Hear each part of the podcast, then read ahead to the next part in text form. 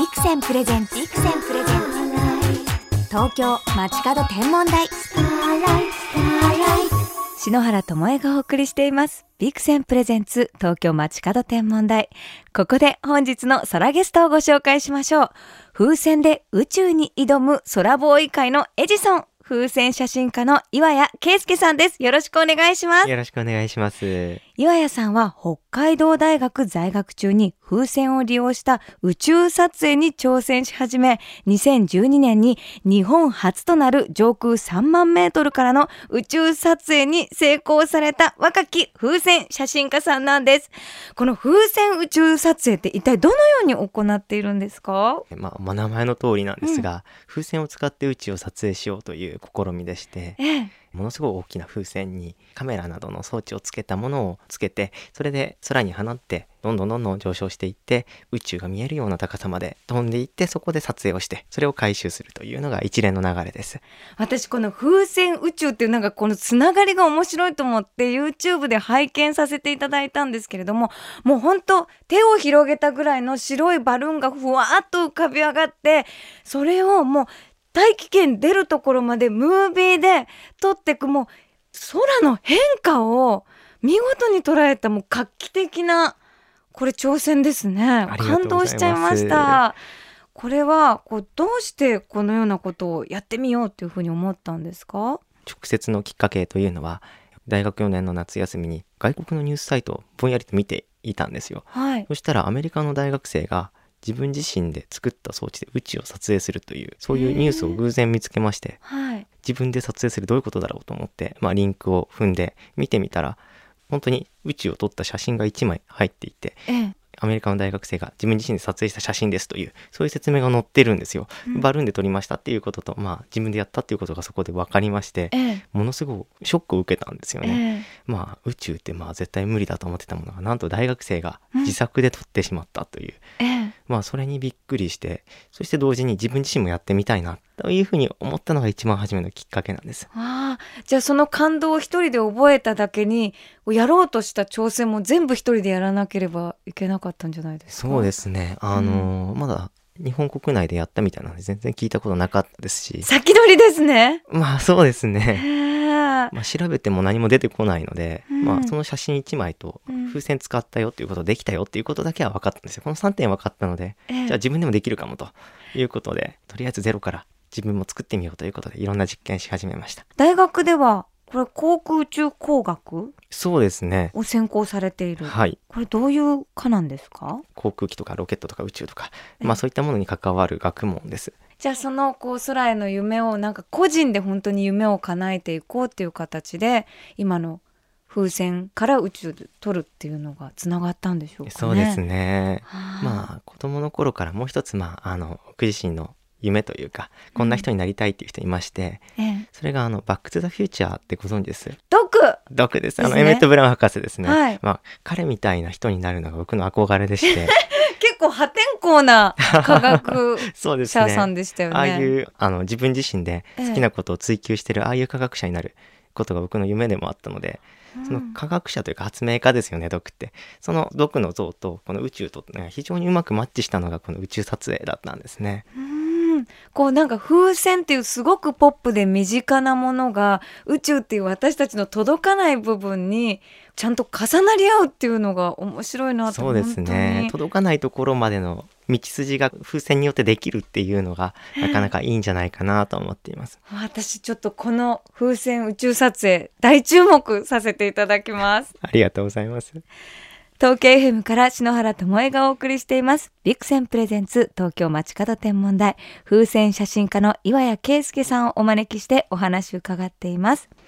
でも風船写真家ってこうかなりポップなイメージありますが、ご苦労もたくさんあるんじゃないですか？そうですね。うんあの、もともとはもう全然何もわからないところから始まっているので、うんえーまあ、まず、風船でどのくらいのものが浮くのかっていうことすらわからなかったんですよね。はい。じゃあ風船に関してはもう一からお勉強していったそうですね。うんもう一から全て実験を繰り返してなので、はい。えー、と実験だけで多分100回以上やってます、100回？も、はい。そう100回失敗してしまうぐらい大変っていうことですそうですね。まあ、かなりの回数実験しないと、うんまあ、失敗もありますけど、うんまあ、あの、空から落ちてくるものなので、ええまあ、安全に作らなきゃいけないとか、いろんなそういったものもあるんですよ。装置が動かないとか、そういったのもひたすら実験を続けるんですよね。え例えば、上がっていく途中に、だいたい飛行機が飛ぶ高さよりちょっと高いくらいのところがすごい寒いんですよ。はい、まあ、だいたいマイナス65度くらい。そこが、あまあ、すごい冷えているので、うん寒いところだと、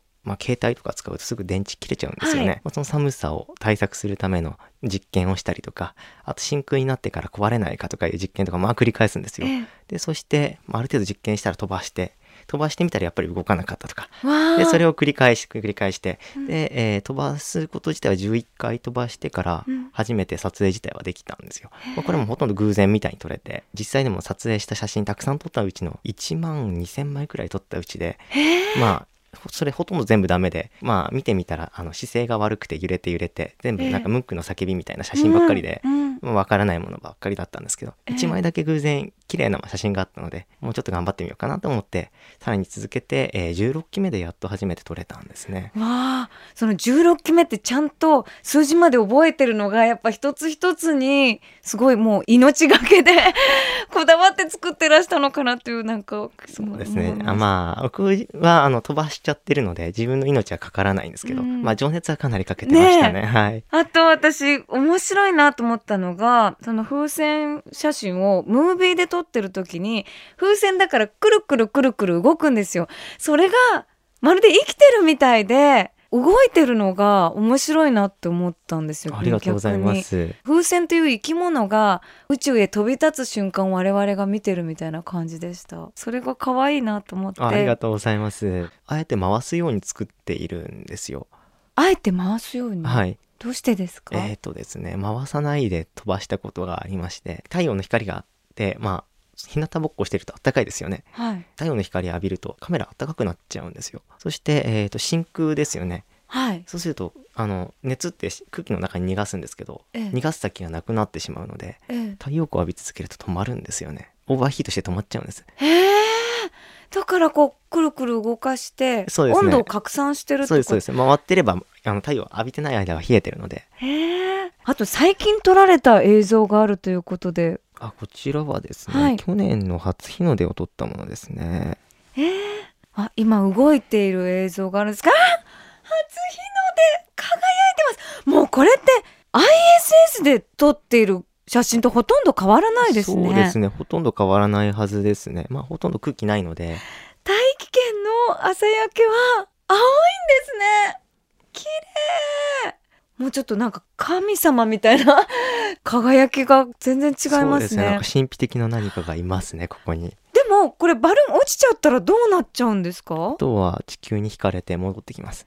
えそれキャッチするのは岩谷さんそうですね。キャッチできる日もありますけど、この日はちょっと厳しかったですえね。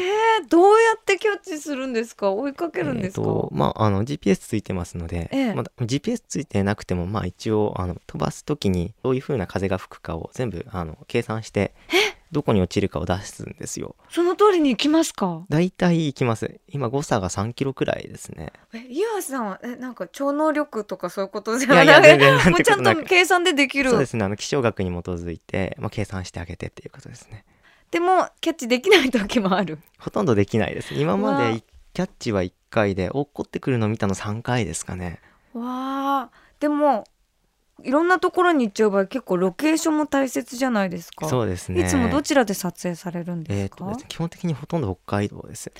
そうなんですね、はい北海道やっぱりおすすめですか？そうですね。まあ、あのーまあ、安全というとあ、北海道、北海道もそれなりに事故っていうのは起きる可能性はありますけど、うんあのーまあ、今3キロくらいの誤差なので、まあ、北海道だとそこに牧草地しかない場所とかあるんですよね。自然が溢れてるので。はいなかなか本州とかだと厳しいところはあると思うんですけど、うんまあ、北海道であればその辺許容してくれるのかなと。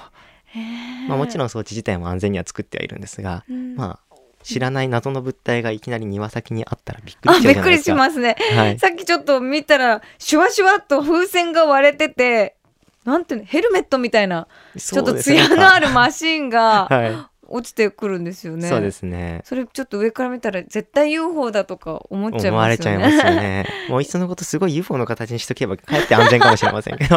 そそれもちょっと見てみたい気もしますが、先ほど初日の出宇宙から見た映像すごく綺麗だったんですけれどもこれから挑戦してみたい風船写真なんてありますか？えっとですね、今年やってみたいなと思っているのが、はいまあ、今まで上げたもの、まあ、朝もありますけど、ほとんど、ほとんど全て昼間なんですよね、飛ばしてるもの。太陽が出てる間ですね。ええまず1回目やってみたいのが、全く太陽が出てない時間帯に飛ばしてしまいたいなと。んというと？街の明かりが撮れるというのと、ええそれプラス満天の星空が撮れるんじゃないかと。夜空をはい。写真で撮るうわそしたらもう星がちゃんと撮れるそうですね。へえ、まあ、地上から見てるのと、また違った星が見えるんではないでしょうかね。上空に行けば空気がないので、ええ空気の影響ないと、まあちっちゃいカメラでも、まあ、天体望遠鏡よりずっとずっと大きいあ天文台ような大きいような星々が撮れるので、まあ、すごいいたくさんの星々が撮れるんじゃないかと思っています。宇宙飛行士の山崎直子さんがいらした時に宇宙から見た星ってどうですかって聞いたらこう大気圏より上にいるので星が瞬かないでまっすぐ光って輝きが届くんですって。はい。だからもう全然違うんだ。やっぱり宇宙からの星はと思って。じゃあそれをきっと岩谷さんは風船写真で撮っちゃうっていうこと撮っですよね。てみたいですね。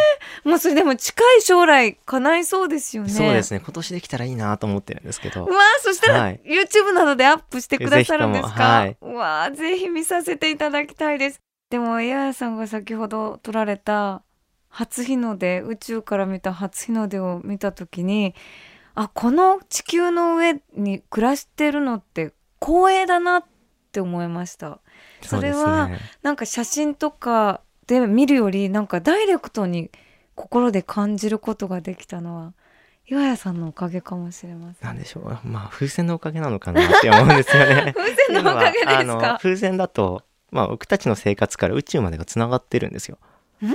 と言いますと、まあ、あの、地上から少しずつ少しずつ離れていくのが見えるじゃないですか。はいいきなり宇宙の写真見せられるのと違うんですよね。確かに距離感がはい。分かりました、そうなんですよ。あの、なんでしょう、こう、旅に行くときに、まあ、電車で少しずつ離れていって、故郷が懐かしくなっていくような、それに近いものなんじゃないかなと思うんですよね。確かに身近に感じたかもしれないなんかテレビ番組でこういうとこに行きましたっていう編集されたものを見るんじゃなくて実際に自分で行ってみたような感覚がちょっと得られた感じがありました、ね。多分そこなんじゃないかなと思っているんですよ。ああこういう気持ちをこう子供たちにも提供できるっていうのもすごくいいですよね。そうですね。ねまあ、子供たち、うん子供たちに限らず、まあ、うんなんでしょう、こう、いろんな人が宇宙に触れられるような、そんな時代が来たのかなと思っています。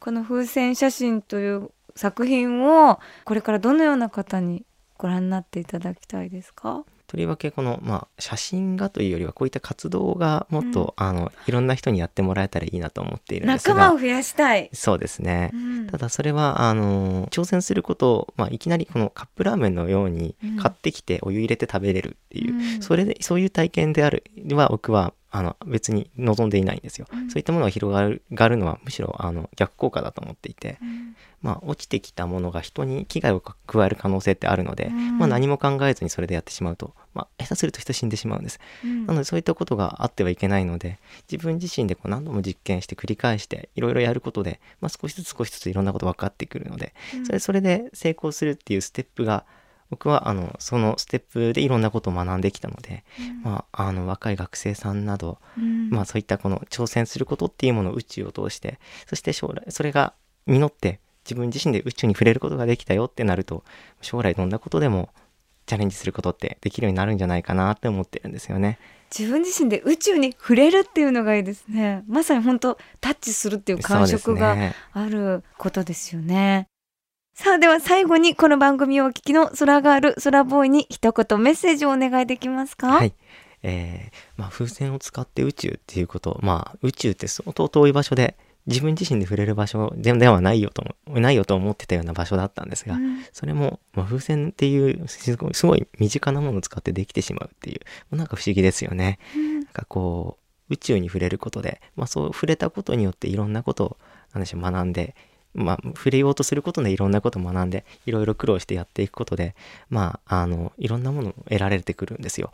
なので、まあ、その、そういった経験、宇宙撮影をすること自体、まあ、それほど特別なことじゃないと思うんですが、その経験をすることで、まあ、いろんなことに挑戦する勇気とか、まあ、挑戦することっていうのが、まあ、ハードルが低くなっていくと思うんですよね。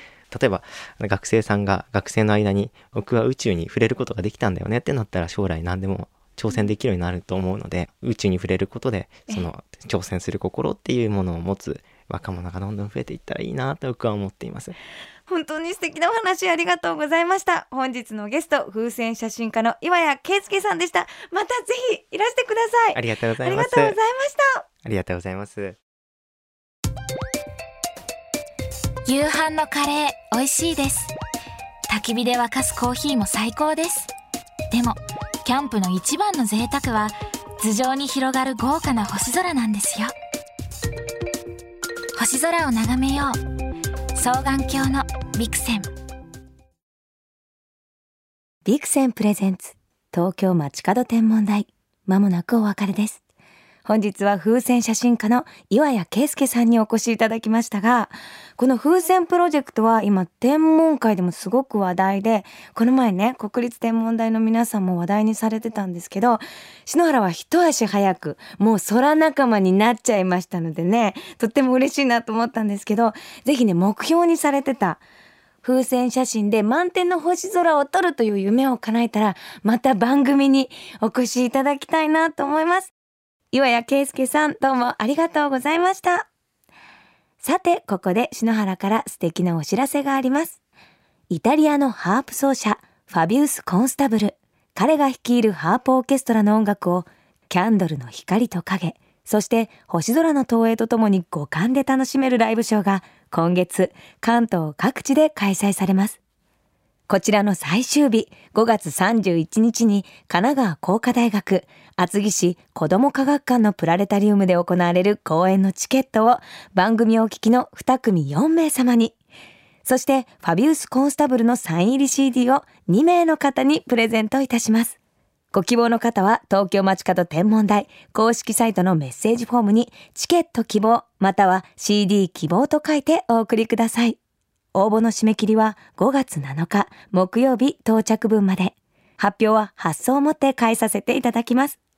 星空とともに体験する幻想的な音楽、ぜひご応募くださいね。それでは、篠原からこの時期の星空インフォメーションお届けしましょう。日の入りから30分後の午後7時。まだ暗くなる前の西の空には、ひときわ明るく、宵の明星、金星が輝いています。そして金星の右下、握り拳二つとちょっとくらい低い場所に目を移すと、ぽつりと輝く水の星、水星の姿を見つけることができます。太陽に最も近い惑星、水星は、日の入り直後の西の空か、日の出直前の東の空の低いところでしか見つけることができない、レアな惑星。その彗星が今月7日に最も太陽から離れるため見つけやすくなるんです。7日の前後1週間ぐらいは貴重な彗星を見つけるチャンス。とはいえ高さは10度ちょっと。西の空が開けた場所を探して眺めてあげましょうね。すごいのは今の時期は金星も観測できますし、木星も土星も水星も見ることができちゃう。もう惑星パーティーなんですよ。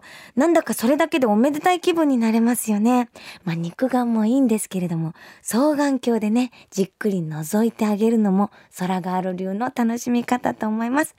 ぜひ皆さんゴールデンウィークはね、お出かけされる方も多いと思いますので、家族で惑星を見つけたりとか、大切な方と惑星見つけたりとか、素敵な思い出とともに星と過ごしてくださいね。